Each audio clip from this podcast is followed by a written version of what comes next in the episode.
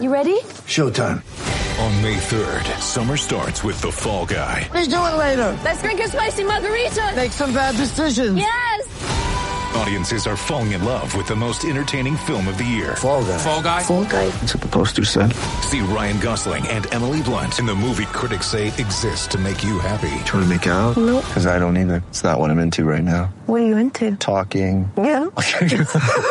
The Fall Guy. Only in theaters May 3rd. Rated PG-13. Get ready for the greatest roast of all time. The Roast of Tom Brady. A Netflix live event happening May 5th. Hosted by Kevin Hart. The seven-time world champion gets his cleats held to the fire by famous friends and frenemies on an unforgettable night where everything is fair game. Tune in on May 5th at 5 p.m. Pacific time for the Roast of Tom Brady. Live only on Netflix. Want to go, pretty boy?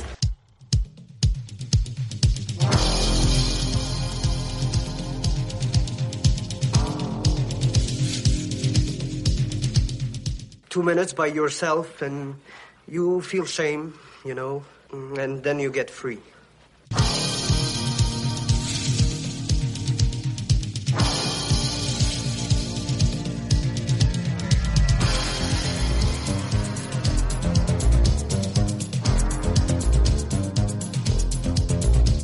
The only thing better than a glass of beer is tea with Miss McGill.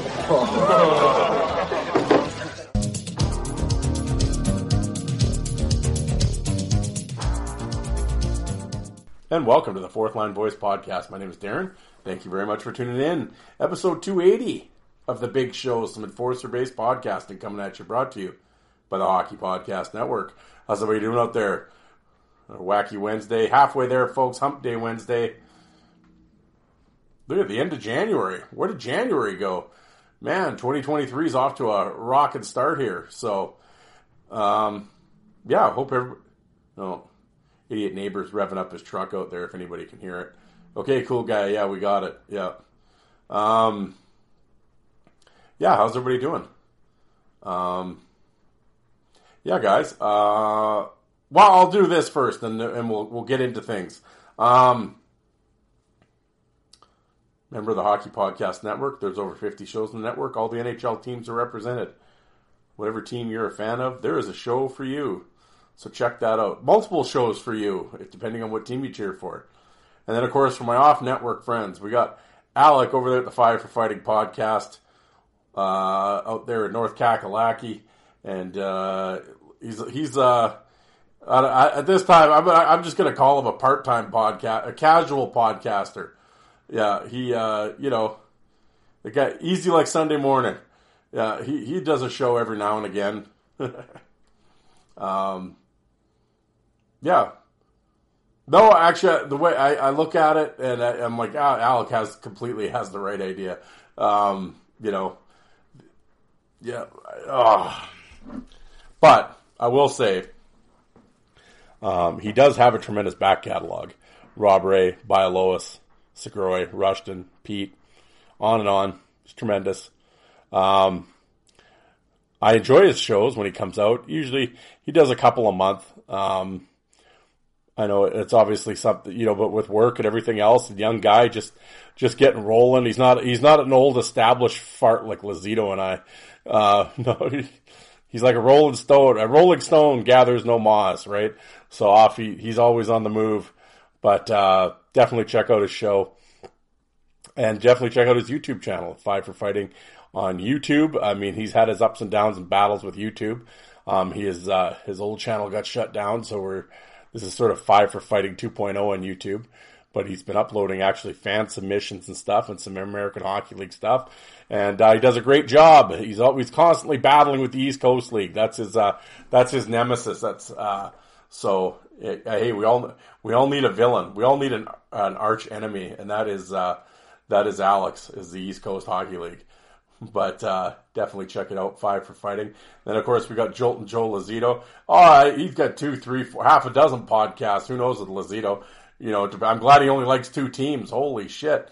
Um, but yes, he has the Nordiques Knuckles podcast, and right now is uh, episode part three with Dave Marcinyshyn. tremendous sandpaper D man. You're like Dave Martin. Yes, I know. You have to type that one in Google. You got to spell check that one. But you talk about salty blue liners. That's he, his name would be under salty blue liner. Uh, did not fight often, but when he did, would punish guys. Toe to toe beauty fighter. Look up his stuff on YouTube. You will not be disappointed. And uh, definitely check out Joe's show. This is his third guest. He's had Trevor Stienburg and Ken McRae on before before uh, Dave here, and uh, Dave's got some interesting uh, irons in the fire, and I hope they work out for him. And I'm really looking forward to seeing uh, Joe as he uh, progresses on here.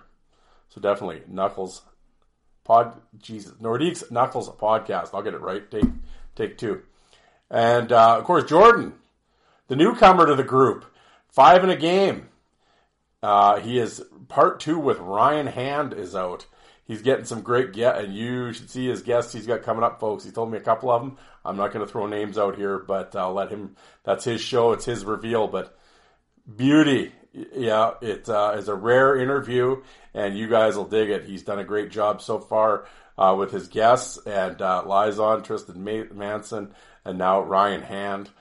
Jordan is a newcomer to the scene, is a, the newest show on the network, and uh, he is doing a fantastic job. So, and he's a good dude out in Cape Breton, the old Maritimer, and uh, definitely check it out. He's doing a great job so far. And uh, and then for YouTube channels, of course, uh, my boy D Skunk, D Skunk. Um, he has been doing this for over a decade. His YouTube channel tremendous. Go down that rabbit hole. He is currently uploading SPHL fights. Uh, so to keep you current in the lower minor leagues, he's your guy. But he also goes back to the old IH, the new IHL days. Remember that? The ups, it was the, basically the UHL 2.0. He's got stuff from way back then. So uh, go down the rabbit hole. Jay's a good dude. He's been on this show a bunch of times. And uh, yeah, definitely. And for all the YouTube channels, like I always say, hit the subscribe button if you watch a video that you like, hit the thumbs up. And if whatever podcast you're listening to, mine, Jay, Jordan's, Joe's, Alec, whatever, um, whatever podcast you happen to be listening to, no matter what platform you're on, if you could rate and review the show. Or at the very least, rate it. The phone's in your hand. Just hit the little star rating. Boom. It's not a big deal to you. Same thing with the YouTube thing. Just hit subscribe and hit like. Doesn't sound like it's a big deal. Oh yeah, why? a big deal. As a creator, it helps. The, the platform YouTube lo- loves when you do that shit, as well as Spotify and iTunes. It helps us with analytics and stuff like that. And uh, like I said, whoever you're create, if you enjoy their, if you enjoy a creator's uh, product, that's how that's the that's a, a, a simplest and free way to support them myself included, but everyone else that I listed. Um, it's just by rating and reviewing a show and uh, and liking and subscribing on YouTube. Simple as that. So there you go. If you could do that, that would be tremendous. All right, let's get into the shenanigans. What am I going to talk about today? Um, well, I've got I've got a list. So Tim's excited. Well, he might not be excited because it's the New York Rangers. It's the New York Rangers list uh, what is it? The seven toughest blue shirts of all time. So we'll see how that goes. Um, my my I didn't get to do it on Sunday. I'll get to that in a second. Uh, my week on the internet is a is a feature I like to do where I rant and rave about things that happened to me. Um, I also had an off social media, a real life, uh, not confrontation, but yeah, just a little back and forth in a lineup at 7-Eleven that was uh, rather eye rolling. And uh, yeah, but uh, and I'm going to talk about shopping carts. You like shopping carts? Yes, I'm going to talk about shopping carts as well. You'll get a little bit everything here. I know you tuned into the hockey fights, but we're gonna we're gonna discuss a few things. We're gonna just we're gonna discuss life, little life today, folks. We're gonna get philosophical. So kick back, close your eyes, and listen to the the sounds and the sights as they fly through the air. Are you ready? Um, well, first of all, I want to say I apologize for all the regular listeners for not having an episode on Sunday. And uh, once again, it reared its ugly head, folks. Um, it wasn't that I wasn't ready. Um, I had two guests no show, and uh, not only no show but ghost me, and uh, have yet to hear from them. Almost what four days later, so uh, clearly weren't really that interested in doing it, or they obviously had other things to do, which is fine. But I wish they had given me the heads up. Um, I posted it on Facebook today. Um, I'm not going to throw out names because that's that's pointless. It's not players or anything, but um, but they certainly weren't the first people that have done this, and they certainly won't be the sadly won't be the last. Um, it's the same old story. Um, all week had set something up with a with both of them, and uh, uh, one guy was going to record with uh, early Saturday evening, and the other guy was going to be uh, Saturday after he got home from work about six seven o'clock. Um, was in contact with both all week. Uh, seemed fairly excited about it. Uh, one guy approached me about coming on, and uh, so okay, and we talked about a few things and had a, had some stuff set up, and I was really looking forward to it. I've en- I've enjoyed interacting with both of them, and you know, I the one I've talked to a, a little bit over time. We I've, I've, sent him some pictures and stuff that of uh, of a couple of players that he was looking eight by from Getty that he was looking for. Um, the other guy was given an opportunity to promote himself, um, you know, for Ice Wars and stuff, and uh, I don't know. Just I guess they just decided not to show up. Um, and like I, I said, um, I understand things happen, life gets in the way, and shit happens, shit comes up, and I get it, all that. Um, I just think uh, it's it's it's really not that hard to send a text and like, hey, bro, can't make it. I'll I'll get back to you in the next couple days. We'll reschedule. I apologize. That's it. You know, just be an adult, be a man, handle your business. We don't reply, and I don't know, like what, like I, I don't, what, what, I don't understand. And then you know, oh, I'm kind of nervous, and I don't know. Well, then what did you agree to do the show for then? You could just say no. That's what I put on Facebook today. If if someone asks you to come on the show and you don't want to do it, just say you don't want to fucking do it. It's not hard. I said I've been rejected many times in my life. You're not going to hurt my feelings. I'm a grown man. You're not going to hurt my feelings. Just say no, really not interested, but I appreciate the offer. Thanks. Okay, well, good day to you as well, sir. Thank you, and we'll move on. I'll, you'll never hear from me again. But holy fuck, you just oh yeah, the sure thing, bro. Love the show, and then oh, you just disappear. Like, grow the fuck up. Like I said, I understand if shit happens and and things get things go on. Okay, just send a text then. You had no problem sending texts all week. All of a sudden, you you lose my motherfucking number, I guess. Fuck me. Are you serious? So yeah, so it's Saturday night. I'm sitting down here at about eight o'clock. I got nothing. I had no format planned or anything because why would I plan out a show format? Like I said, I thought I had two guests coming. I didn't really think I needed to come up with uh come up with some stuff. But I sat here for a bit, and then it's like start going through the phone. Like, well, I could maybe call Alec or I could call Jay, or but I mean, well, how fair is that to them? Nine, ten o'clock on a Saturday night. Hey, yeah, drop drop everything. Tell the wife you're just going to go in the other room and talk hockey fights for an hour and a half. Oh yeah, that would go over like a fucking turd in the punch bowl, you know. So no, I'm not. I don't. I'm not doing that to anybody. I just said, yeah, you know what? Fuck it. I guess we're not having a Sunday episode. And I went upstairs and watched a movie with my wife. And you know what? Wasn't fucking upset by it at all. That I did. I've come to the uh, fuck boys. I'm telling you now. I've come to the. I've come to the point in this. I don't give a fuck. I don't.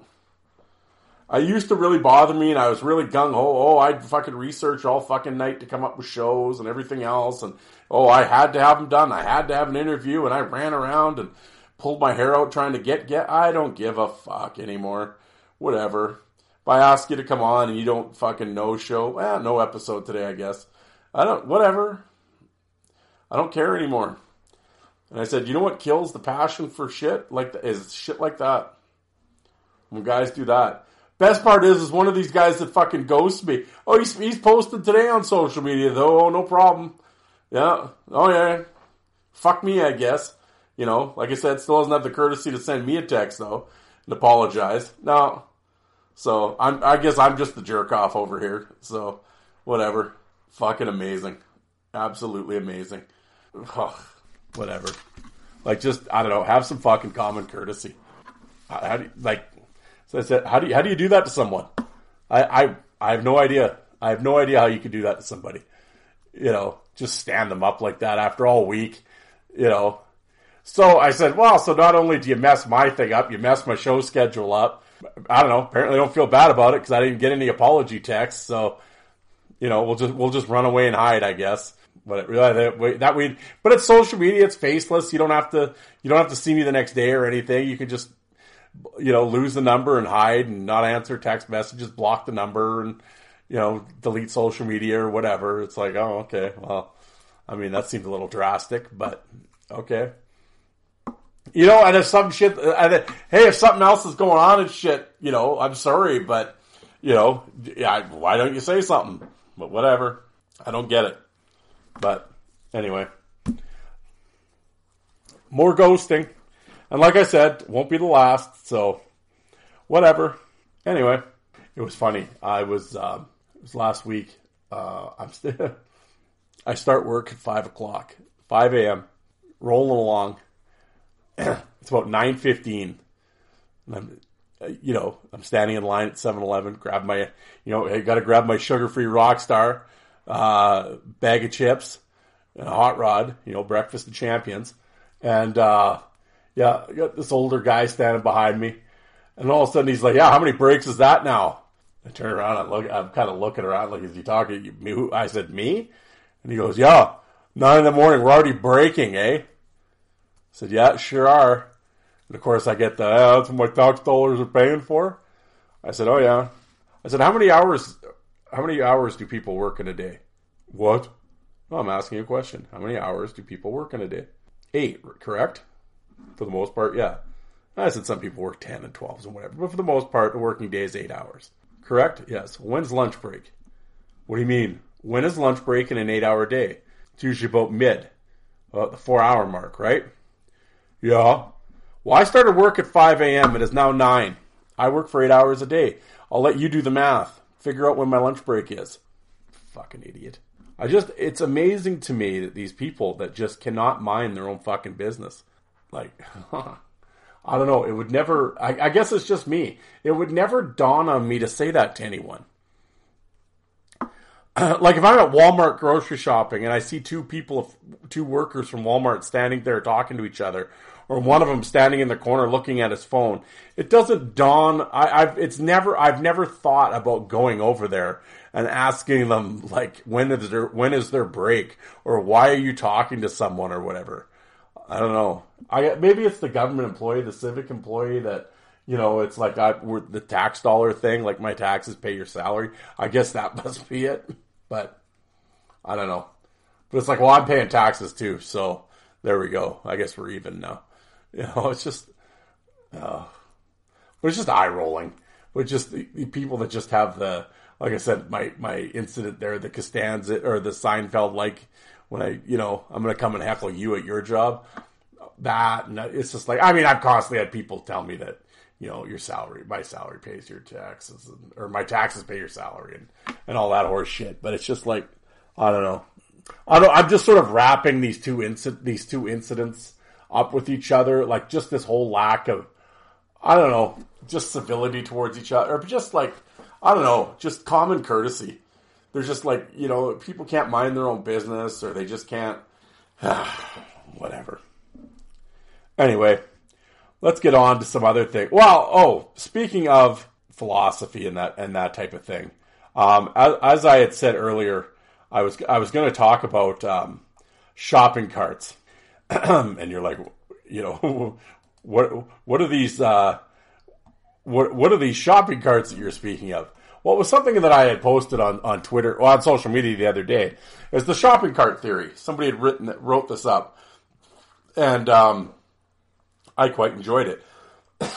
Having back in the day worked at Costco, and uh, I had to be uh, the cart monkey out there and having to pick people's carts up long before they had cart corrals and everything else. So yeah, you were you were you know the the Joker, you know, because you know how big a Costco parking parking lot is. Like we're talking football field size, and they got to go leave their cart way out in the corner. So at nine o'clock at night, you're you know dragging it through the snow and the mud because uh, they're not bringing it back. Um, yeah, so I'm I'm uh, I fully appreciate the shopping cart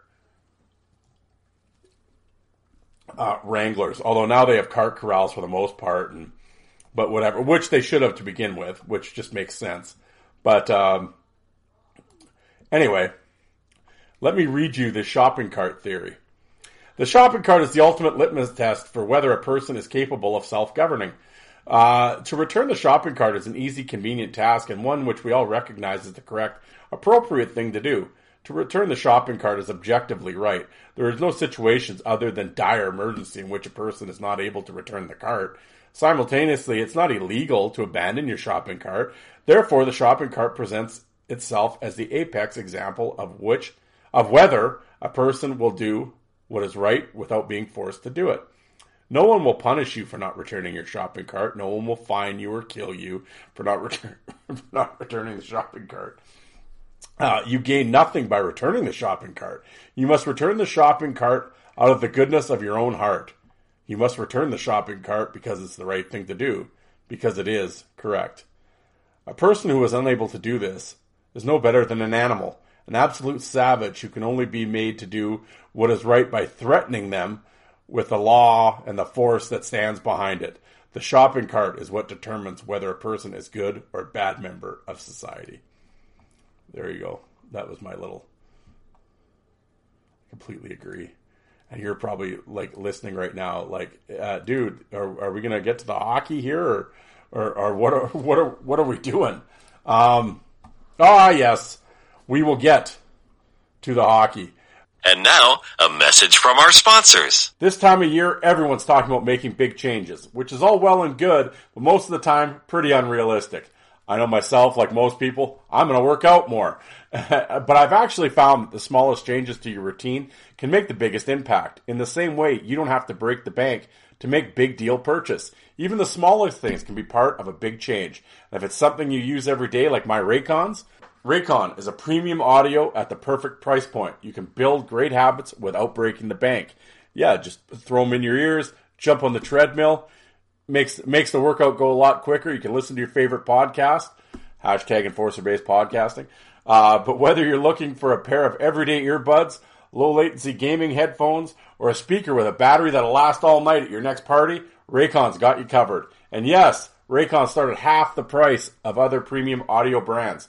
So you don't have to choose between products. You can get one of each or a pair and a spare and still pay less than you would with, the, with some of the other guys. If you have multiple pairs of everyday earbuds, throw one in the gym bag, throw one at your desk at work. Even if you know you'll love your Raycons as much as I do, Raycon wants to make sure you feel great about your purchase.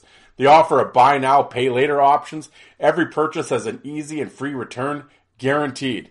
Yeah, I've always found I've had numerous different earbuds over the years and I always have trouble fitting my ear for some reason, but the Raycons actually really good fit. And the best part is they are actually, and I know firsthand, they're actually sweat, water and sweat resistant.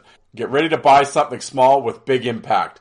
Go to buyraycon.com slash THPN today to get 15% off your Raycon order. That's buyraycon.com slash THPN to score 15% off. Buyraycon.com slash THPN. And now back to your regularly scheduled program.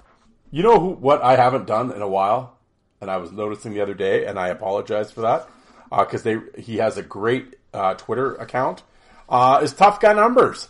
I have not I have not uh, uh, thrown out some Tough Guy Numbers for a while, and uh, I really enjoy his stuff. And uh, and again, it's uh, at Tough Guy Numbers on Twitter, and uh, he always throws out some some cool stuff. And like his one here that he has most majors in a sub 100 penalty minute NHL season. Oh, 102 Washington Capitals, Stephen Peat, 15 fights. He had 85 penalty minutes. Next was Jared Boll in Anaheim. He had 80, 51 games, he had 87 penalty minutes, 15 fights. Uh, Brian McGrattan, 34 games played, 86 penalty minutes, 14 fights. Then Jim McKenzie, 61 games, 88 minutes, 14 fights. again, 76 games, again, 88 penalty minutes, 14 fights. Uh, Mike Hartman, 87 88 with Buffalo. He played 18 games played, had 90 penalty minutes. He had 14 fights. Uh, Nicolas Deslauriers, uh, 19, 2019 2020 in Anaheim. Um, he had in 59 games, he had 92 minutes and penalties and 14 fights. And finally, in uh, 2011-12 in Calgary, 75 games, 94 penalty minutes, 14 fights for Tim Jackman. So there you go. How about that? 85 penalty minutes, 15 tilts for Stephen Peat. That is making the most, making your minutes count. And uh, no, I always enjoy tough guy numbers, and I should I should uh, be I should be out here quoting his stats more often. Stop and start, stop and start. Um, oh, and another thing. How about this? After receiving a five minute major in the first period, the 82nd major of his career, forward Ryan Reaves earns his 1004 career penalty minute. There you go. 80. Actually, I, was, I didn't think he'd have 82 fights. I didn't think he'd have that many. Um, with uh, in today's day and age, but there we have it. Ryan Reaves, thousand career penalty minutes. Oh, and other news: uh, King of the Hill. There you go. This has nothing to do with nothing, but King of the Hill is my favorite uh, cartoon, adult cartoon, and it has it's been rebooted. It is being redone and coming out here uh, in uh, 2023. The reboot of King of the Hill. That'll be interesting. It'll be interesting because it was like I think the sh- the series ended. I think they said in like '97. So you imagine what's all happened since like 1997. So it'll be interesting to see the hills in uh, with today's technology. Like if I'm assuming they're going to go from 2023, like I don't know, maybe they'll just pick up right in 1997. I mean, it's a cartoon, so it's easy enough to do. So I haven't read that much into it. I just saw that King of the Hill is coming back, so I was kind of pumped about that. But uh, tremendous hockey show today. Welcome to the Fourth Line Voice podcast. What else do we want to talk about? Oh, um, for those that I had talked to about the Mount Rushmore, um, I wanted to do the Mount Rushmore for every NHL team. Um, I had put that out on social media last week. I have about 20 some uh, entries so far from people. I want to thank those who had sent it in.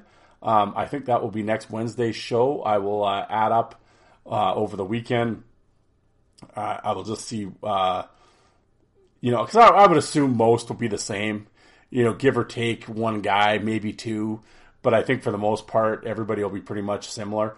But um, yeah, I just want to see what uh, what people said out there, and I was hoping to get enough uh, um, uh, fall, uh, uh, holy, spit out the word feedback is the word I'm trying to. Holy, uh, I was hoping to get enough feedback. So, uh, and, and I know I'm waiting for a few other guys to send some stuff in, and I will add them up this weekend. And uh, next, yeah, I think next Wednesday will be the Mount Rushmore episode. Um, yeah, I mean, other than that, uh, what what what more do I have to say? I don't know. I've given you I've given you shopping carts. I've given you some philosophy, the philosophy of life on a few things. Um, yeah, I don't know. It just um, I don't know what else to say, folks. Um, yeah, it's it's just uh, one one of those things. I guess um, like I said, I, I threw out a few things to some uh, to the Facebook groups, to social media to get some replies to generate some content. Um, other than that, uh, I, I kept going on about minor league mayhem. I kind of wanted to do that tournament, but just kind of got busy and then forgot about it. And now I'm getting ready to, you know, in a couple weeks or go to Vegas. So I really, I don't really don't want to do it until I get back. Um, Ice Wars is happening on March 4th, and uh, I get back from Las Vegas March 3rd. So I will be here to watch it, but I leave on the 19th. So I will not be around really to do my my Ice Wars uh, uh, preview show and everything else that I enjoy doing. So um, Ice Wars 3, I think, I think I'm going to actually be pretty quiet on because even by the time before I can record, before I leave, I don't I don't know how much uh, information AJ is going to put out there in terms of who's fighting and what's going on with it. So um, there's really not much that I can report. I mean, there is nothing, there is no info happening at all coming out uh, of, about three, other than it's in Wyoming. But other than that, that's it. So um, I've asked a couple of the participants if they heard any, they haven't heard anything. So um, yeah, um, I'm going to try to get a hold of AJ probably early ne- uh, early into February here. Well, early into February, it's tomorrow. Um, but probably that first week, um, I'm just going to see um, if he has anything. Maybe he'll come on the show and maybe throw in a couple things. Um, you know, other than that, um, I'm so, you know I'm not taking my micro. I'm not going to go fucking record when I'm in Vegas or anything. So, you know, so my Ice Wars three um, outside of well a review show. I mean, I'll wa- I'll buy the pay per view and watch it. Um, you know, I'll probably watch it on like, and I'll probably have Jay and Alec and them online talking about it at the same time. Um, you know, but outside of that, uh, you know, I'll maybe we'll do a review show, but uh, I don't know. So it'll it's kind of uh, kind of things are sort of up in the air right now with the show. Um, like I said, I'm not going to plan. To, I have I've talked to a couple ex players. Um, hopefully, going to record with them. Um, well, I'm gonna I'm gonna first of all tomorrow. I'm hoping to record with um, a gentleman out in Quebec who's a longtime LNAH fan and is really immersed in um, and he in the LNAH, and he's going to give us the lowdown. And I mean, we'll talk about the old school, like you know, 2003, 4, 5, 6 in there uh, but also what's going on nowadays and uh, the real the feeder league that's actually really booming right now in terms of fights. Uh, we'll talk about the Brashear incident that happened because he's um, right close to it. So um, I'm gonna yeah I'm gonna talk to him for a while about the LNAH tomorrow, hopefully. So that should be Sunday's episode. Um, and in the meantime, I have a couple ex players that I have contacted with. They both uh, agreed to do an, ep- an interview. Again, until I record something, I'm not saying anything, but I'm hoping to have that done um, for the for the weeks coming up. And I did record with old Chris Y2J, and we broke down the Ty Domi Rob Ray rivalry.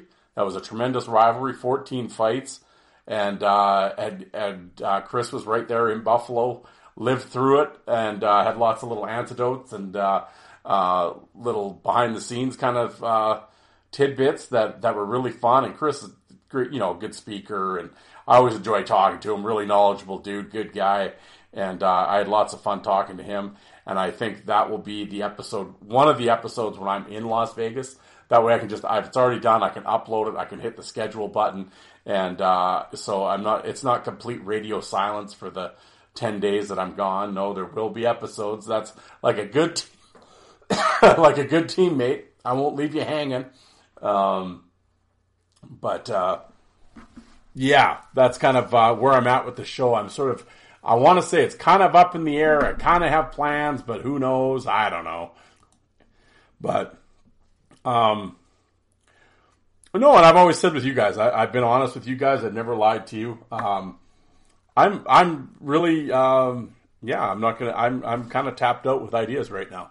Um, well, I have some ideas. I don't have. I just don't have time to put them in, implement them, and uh, nor complete. Actually, a real desire right now. Not that I'm like I want to mail shit in and you know whatever, but it's almost. I guess how writers have writers block. It's like podcasting block. It's like what more can I talk about? How many more lists can I do? How many more? You know, um, I mean, you know, the horse has been beaten, revived, and beaten again. I mean, it's like, you know, and um, yeah, I, I, that, that's why I I literally I always say it, I and I mean it. I really do. Um, if anybody else wants to come on the show, get a hold of me through social media, Fourth Line Voice on Twitter or on Facebook. If you're not on social media, hockeyfights at hotmail.com. Literally send me an email and tell me um, hey, you should do that. I'm all ears about about uh, content, what you want to hear. If you have some good, hey, I could come on and talk about this. Fucking a, you know, I'd love to have. If you can create content, you're going to come on and talk about shit, and I don't have to. Um, because everything, or you just, uh, it's almost just like I need a push in the right direction. Like, hey, we could talk about this. Holy shit, that's not a bad idea. And then you know, and then we could do it. Um, yeah, just need some help sometimes, you know, because right now it's like, boy, oh boy, um, like all day today at work, I'm thinking, well, I got to record something, and I, man, I don't have anything. I mean, I have my little list folder here that I can always, you know, at the end of the show bounce about 20 minutes of shit from, but you know, what do I do other than that? It's like, you know, I kind of want to talk about shit, but you know, I was I was still pretty hot over about shit over on the weekend and just um because like I said, just like I know I've said it a thousand times, but yeah, when you have the no show thing and all that, it, yeah, it takes the piss out of you, and it's like, you know, especially when it continues to happen. like I was saying to Alec, I mean, you're trying to get guests for the show, and fuck, there's like just there's just nothing out there right now. Like people just aren't replying. Like you try to get like somebody go, oh, get ex players, do some player interviews again. Oh fuck, you send out you send out. Uh, you, I've sent out a bunch of messages to guys. Don't even get a reply. You know, and I mean, and Alex the same thing. Like he's like, I can't get the fish ain't biting, man. Um, I don't know what it is. It's just it's really strange. Um, so it's not for lack of effort. So I don't know. You know, we'll see. But you know, when you get the no show and everything else, yeah, it, it, kills the, it takes the fun out of it and the passion. And uh, I'm I'm kind of in that right now. I'm sort of sitting kind of in that rut. I still, I you know, when I hit record, I still want to, you know, I don't want to be professional because that would be that's a little reaching. But no, I still want to be, you know, give you a solid show, give you something to listen to. Like I don't want people to fucking holy shit that was a waste of my fucking there's an hour of my day I can't get back like I don't want that feeling um, but you know I I know when you're, you're swinging blind and I don't know anyway guys that, that's just kind of where I'm at right now in my headspace right now like I said I don't want to lie to you guys I'm gonna keep, I'm always honest right so um, yeah just kind of a, it's just it's just been a real struggle last little bit. Like I enjoy the list. Like I think and the tough guy numbers and sharing some of the little stuff with you here. It, you know, it's a fun little thing. And you know, like I said, we're not trying to change the world here. We're just having a you know try to take you away for an hour and give you some you know some fun or some whatever for an hour, and you know you can get back to eating your cheese sandwich and getting on with life. But um, yeah, I'm not gonna lie. It uh, it's it's been it's been a grind lately. But how about we get into this list though? Lists are always fun. Let, let's get into this list here. But you know, we gotta do we gotta do some sponsor here stuff first. Hold on. See there, there that was my so when I go back I, when I drop the ad in there and shit, like that's editing 101 right there, folks. Of course, I guess the editing part would be like to not tell the person that that's what you're doing. But uh, all right, let's get into this. The seven. Where's my mouse here? The seven what is it? The New York Rangers, the seven toughest blue shirts in franchise history, from uh, Statue Liberty Sports. Who's the uh, written in 2018? It doesn't actually. Okay, I just have the the link that was sent to me and stuff. It doesn't have. It doesn't say who wrote it. Oh, it doesn't matter. Whatever. Let's get into it here at the top like I said, with all these lists, uh, whenever I do these, I have not looked at these ahead of time, so I am discovering them with you, the listener. Um, so your my reaction is genuine. So um, yeah, here we go. Number seven, Jeff Beukeboom. Jeff Beukeboom resembles one of the nastiest, toughest Blue Liners Rangers has put out on the ice. Boom played from 91 to 99, winning the Stanley Cup 94, 6'5", 230. Was a force to be reckoned with on the ice. Size, strength, and tenacity to make the big hit at the big moment in the game brought the Garden fans to their feet on a nightly basis. Beukeboom played the main factor in goaltender Mike Richter's playing career. Jeff was always there in front of Richter, clearing the net. The defenseman appeared in 520 games for the Rangers, accumulating 1,100 minutes and penalties.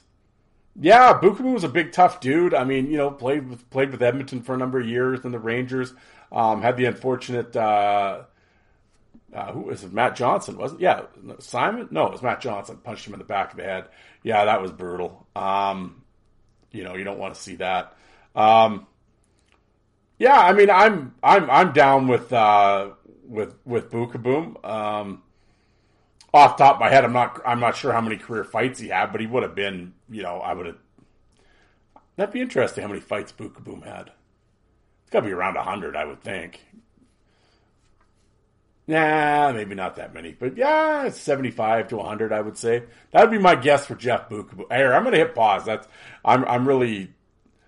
I normally, like I said, I, I don't I don't look these up ahead of time, but I, I do want to see how many fights Beukeboom had in his career. Hold on, let's look this up. It's to be the power of editing here. Well, there we go, 103. So that's that was that's you know obviously um, uh, in, in uh, including uh, postseason as well.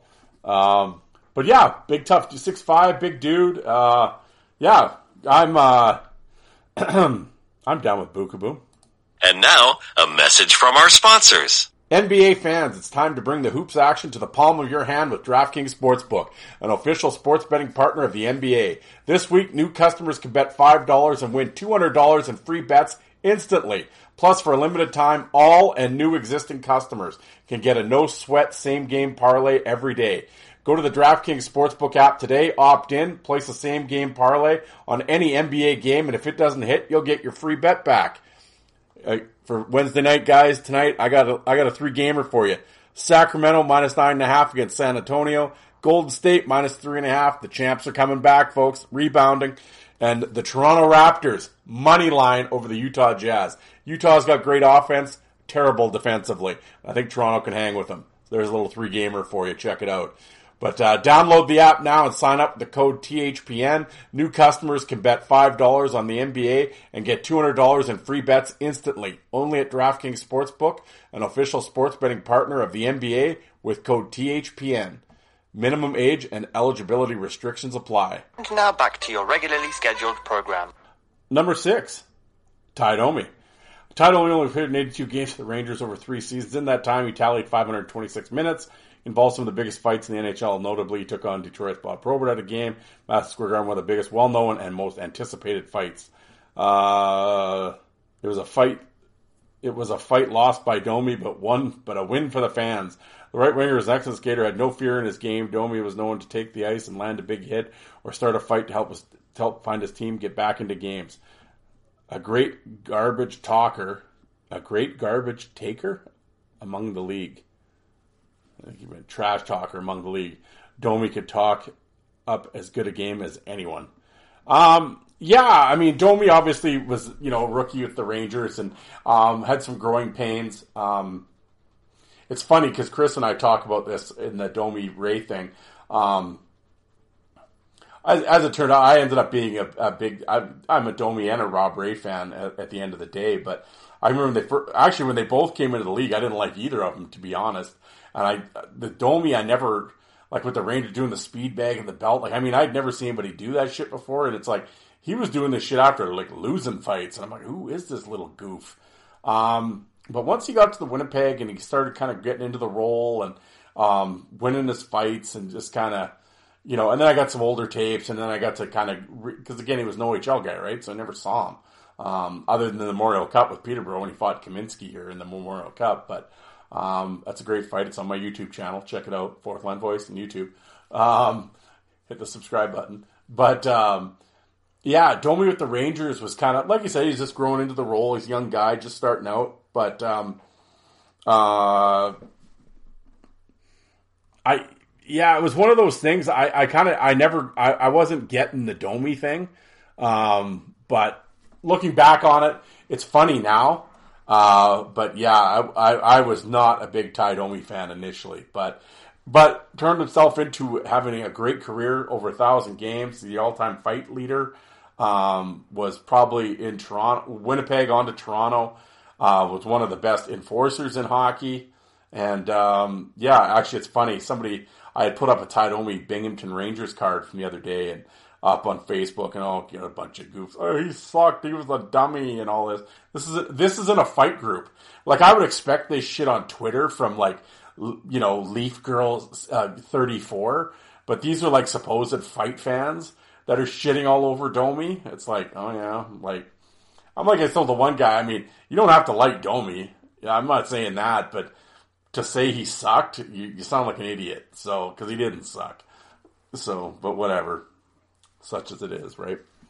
Anyway, I digress. But, hold on. Ah. Uh, number five.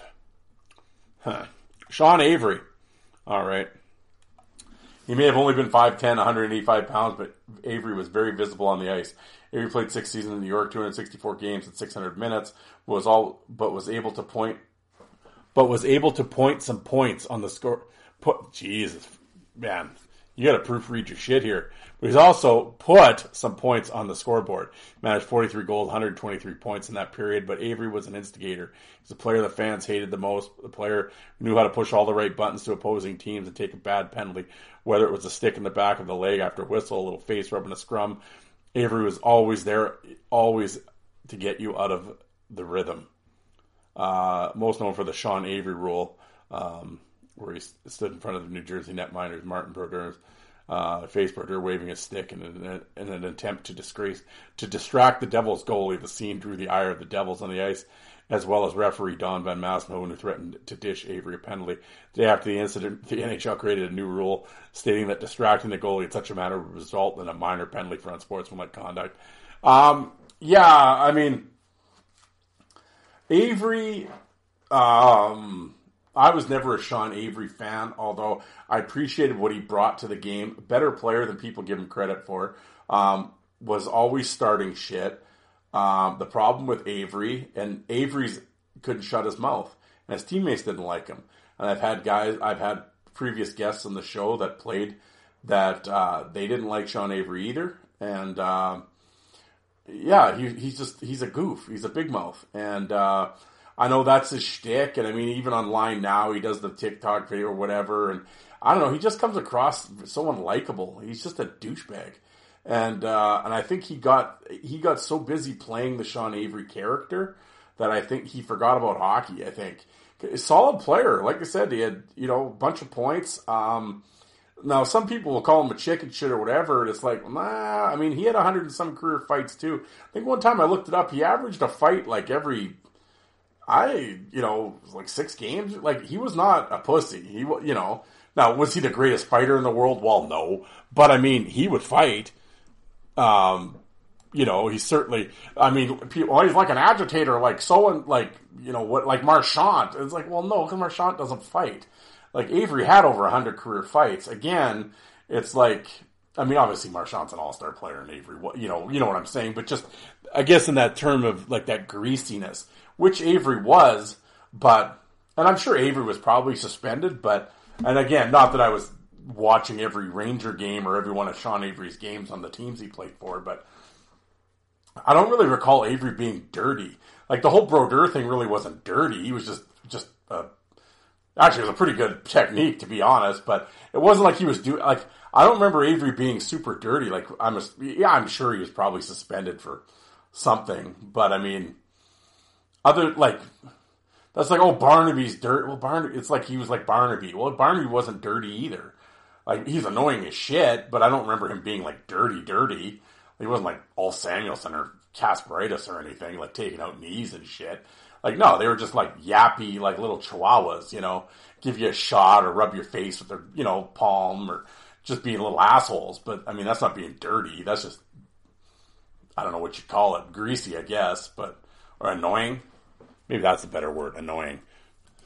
So, but yeah, oh, I guess overall, I'm just yeah, I'm not an Avery fan or anything, but I think the game misses them. Um, you know, just in terms of like starting shit and stuff like that. But yeah, he's uh I don't have a lot of time for Sean Avery, we'll put it that way. I find him repugnant. How's that for a word for you? Napes will like that one. What are we at here? Number four, Joey Kocur. Joey Kocur, the national, had a great NHL career. He's an example of what an enforcer should be on the ice. He protected his players Took a lot of penalty minutes, a new one to throw the big hit clean or not to get the blood boiling. Kocur played for the Rangers for six seasons, never played more than 65 games in any one of those years, with the exception 93 94. He was yet to, uh, he was yet still able to record 537 penalty minutes, 278 games. Uh, Kocur indeed the fighter in the years to, uh, he played in the NHL.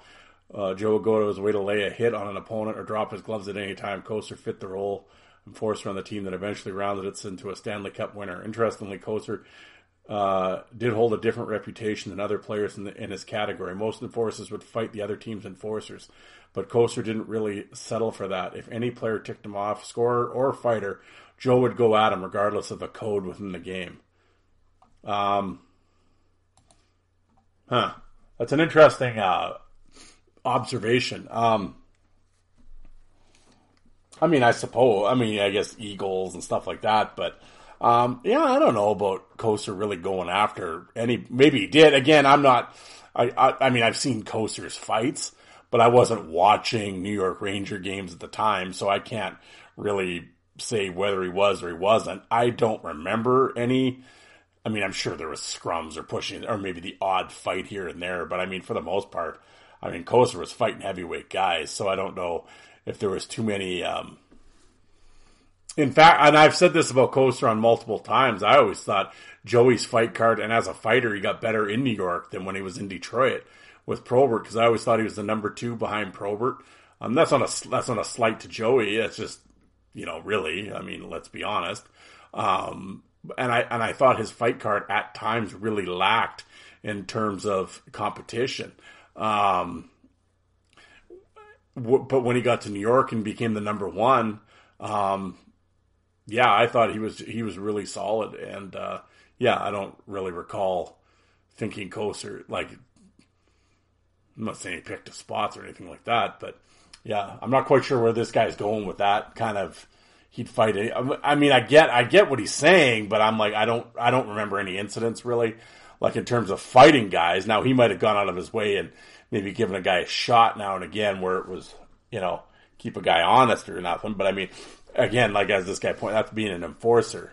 And I mean, you know, there's, hey, I got, I got no problem with that. Um, uh, yeah, but I'm down with Joey Kocur. Um, number three. Number three is Lou Fontinato. Uh, they didn't call him Leaping Lou or Louis the Leaper for nothing. This product of the 51 Guelph Biltmore Mad Hatters Memorial Cup winning junior team was the fightiest Rangers from the night of his debut in New York during the 54 55 season until Fonty was traded to Montreal Canadiens after the 1960 season. Uh, never did Fontinato pick his spots. He fought the best of them and seemed to enjoy picking the Montreal Canadiens during the dynasty run through the late 50s. During a bout with legendary Rocket Richard, Louis punched the Rocket in the head, opening a wound that bloodied the ice. It even inspired famed columnist Red Smith to pen the column titled Roman Circus. Uh, teamed with fellow grad, uh, Guelph graduate Harry Howell, Lou played solid defense with the accent on physicality. The Rangers' successful season 55 56 through to 58 were due in part to Fontinato's intimidation tactics that were kept some top scorers at bay. However, Louis' downfall as official heavyweight champion of his era came, uh, came when he chose to fight icon Gordie Howe on the night of February 1st, 59. Although the Leaper got in a few punches for starters, Howe blasted away at Fontinato's head and hurt Lou so badly that he had to be in the hospital for his wounds. From then on, Fontinato's intimidation factor slipped significantly until he was traded to Montreal. Um, yeah, again, I've I've talked about that incident on here before, the Fontinato Howe fight. Um, there is uh, much debate about that fight, and uh, again, um, it, it, depends uh, kind of maybe what, what newspaper you talk to because uh, or what newspaper you talk to, what newspaper you read, um, because events that has been debated. Um, I don't think anybody's debating whether Howe won, but I think like you talk to some people and they show the picture of Fontinato all bandaged up. Well, he hit a broken nose. That's it. He had a broken. It's not like you know how ended his career or anything, but Howe was cut up as well.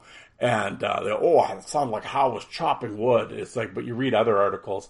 I talked to Steve from when Probert was king about this, and he's big in newspapers.com and really big into researching the golden era of fighting and um, hockey from fights way back from the 1910s and 20s and stuff like that and gone on.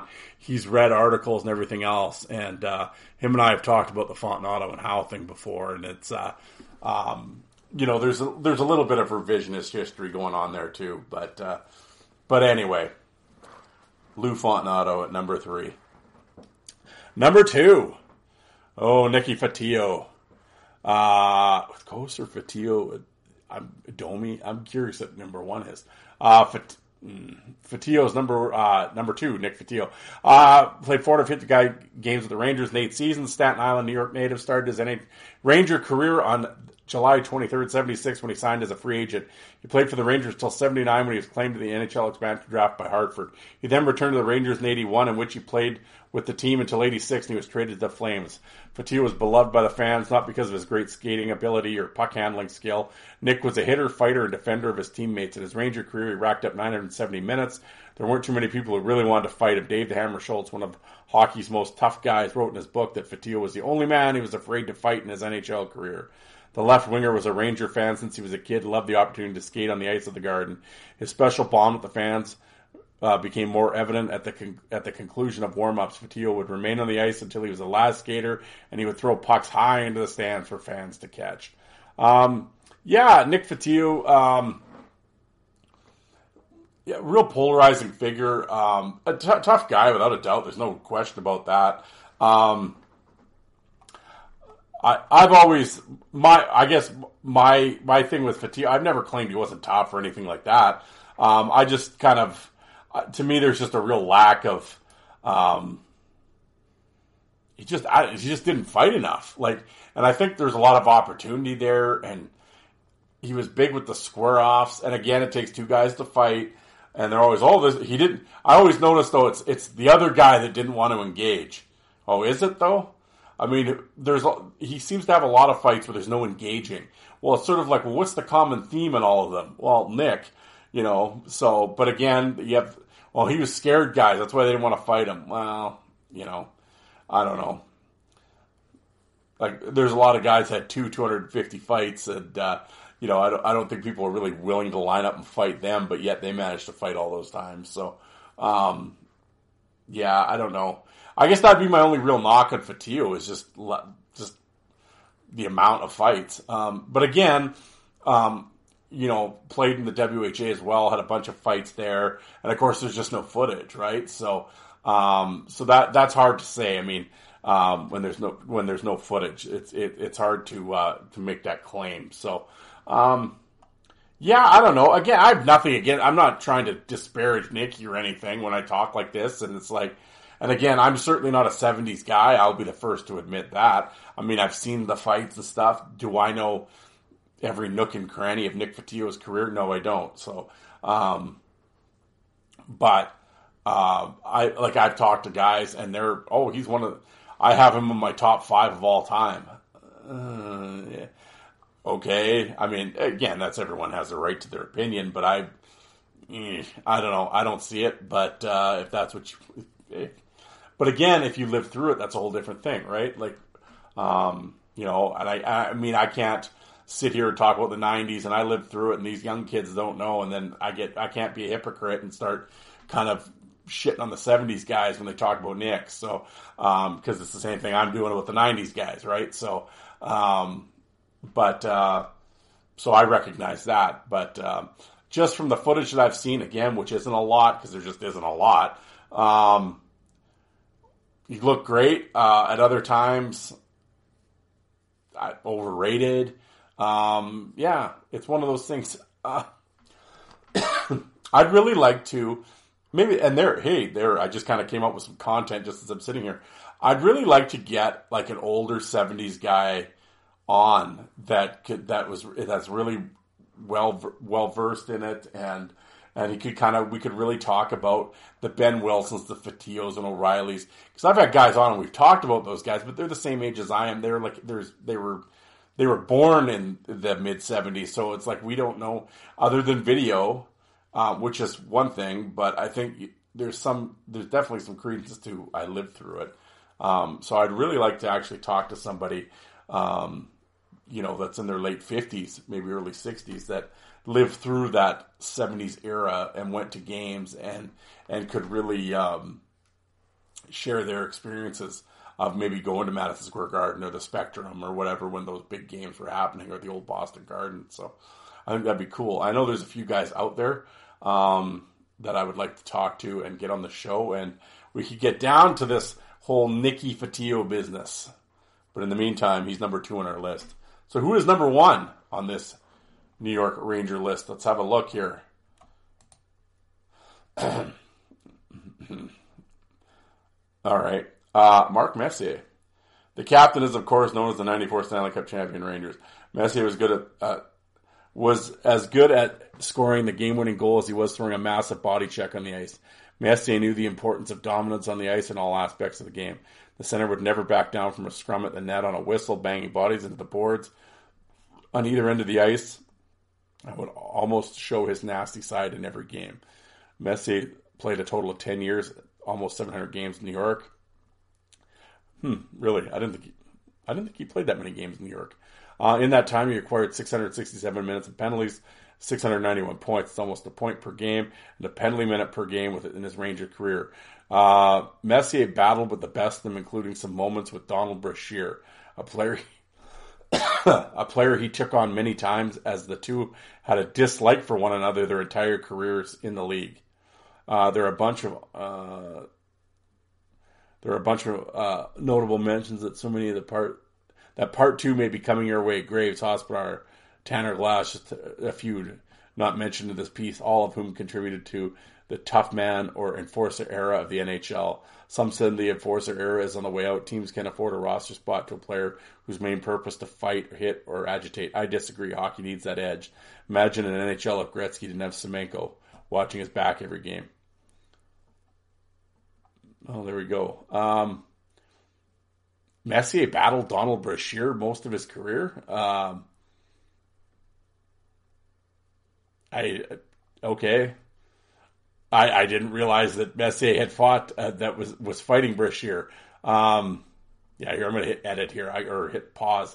I gotta see his. I gotta check out Messier's fight card. This doesn't seem right to me. Hold on. yeah, I mean Messier had 50 career fights, none of them against Brashear, um, according to HockeyFights.com's fight card. So that, take that as you will. But um, actually, Messier's fight card is actually kind of pathetic.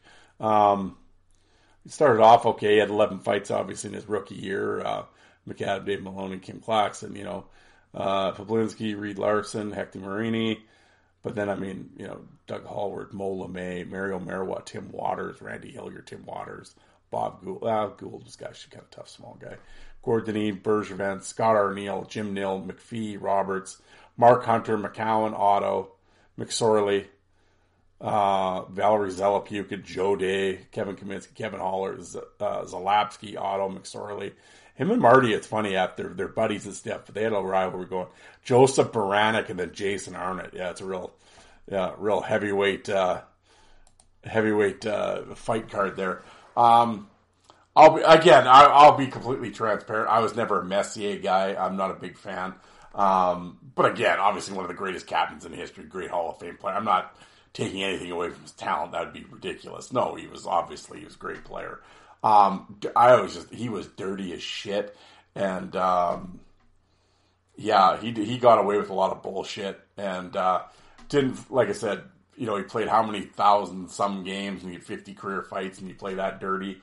I mean, I don't know, in all those years of Battle of Alberta and stuff, you you know, so he didn't really fight all that much. Um, again, you know, top line player, Hall of Fame player. So no, you don't want him fighting much.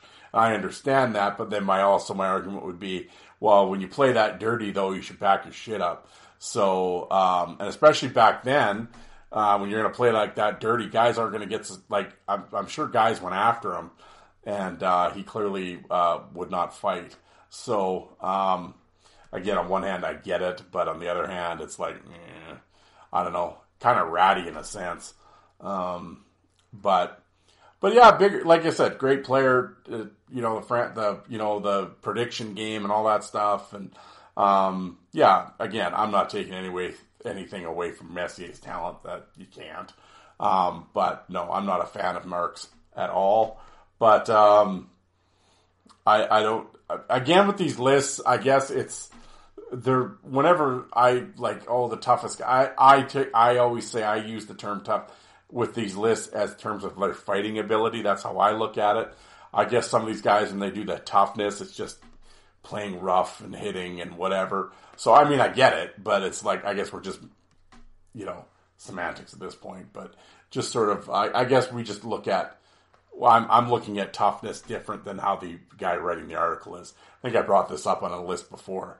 Um, but anyway, there there is the list of the New York Rangers, the seven toughest New York Rangers, whatever that toughest means. But not, I mean, so what do we have? Beukeboom, Domi, Avery, Kocur, Fontinato, Fotiu, Messier.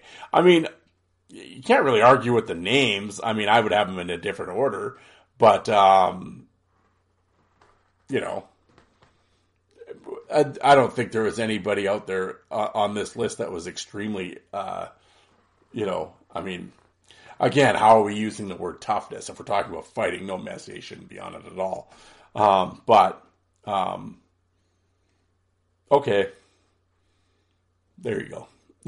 I mean, I get it, but, uh, yeah, I mean, you could, you know, you could go down the list with, with Ranger guy. I mean, you know, original six team. I mean, the list is lengthy, but, uh, yeah, there's uh, the top seven according to this cat. So, well, there we go, folks. It is like nine thirty Tuesday night. Um, I have to go. I have to fold the old man. It's his birthday today, so I'm gonna go do that, and then I have to upload this piece of business. So, um, yeah, guys, I want to thank you guys for tuning in as always. Um, again, I for the long time listeners and a few cats out there, I apologize for kind of being up and down this last little while and uh, missing a couple episodes here and there. Um, yeah, it just uh, it's just been a real it's just been a grind lately, and uh, you know, uh, always shoot to get better, and uh, yeah, I'm going to try. I have some I have some cool guests lined up that I've talked to. Hopefully, everyone shows up. Um, so we're still out here fighting, guys, and uh, you know, um, I, I, I, think some, uh, the, like Francois tomorrow, I think that'll be a lot of fun to kind of get some lowdown on the Quebec League. And, um, I, I mean, I understand the LNH isn't for everybody, but there, he's got a few stories to tell. And, uh, we get to the bottom of this latest Brashear incident and all that. So, but, uh, you know, we'll talk about that. And, uh, like I said, I've talked to some ex players that I think will be fun. They've got some, sounds like they've got some good stories. So, uh, that'll be cool. And, uh, yeah, I just hope you guys stick along for the ride. Like I said, I know there's hundreds and hundreds of podcasts to listen to, and every day there seems to be a, a new ex player starting up a podcast, and uh, you know it, it's tough when you're a you know a fan or a nobody to battle that. So it's hard to battle their Rolodex, but. Um, I, I, I think we have fun on this show. We've done it for 280 episodes now, and uh, yeah, I hope you guys enjoy it. And and for everybody that takes the time out to listen, um, and interact and everything else. I great, I really appreciate it, and uh, you know, I, I can't thank you guys enough. So, and and I I, I I mean, so I mean, you get fired up sometimes, and sometimes you you don't want to do the show, and you you lose the passion. That your your passion wavers at times, especially a 280. pardon me, 280 episodes in. You know, you're not going to hit it out of the park every time, but uh, you know, I hope to uh, to give you guys a little chuckle, or at least uh, you know, hopefully you, you you feel it's an hour well spent. We'll put it that way. So, anyway, guys, I'm gonna get out of here. Uh, gotta go phone the old man, but uh, it was great talking to you guys, and uh, yeah, we'll talk to you cats on Sunday. All right, everybody, have a good night.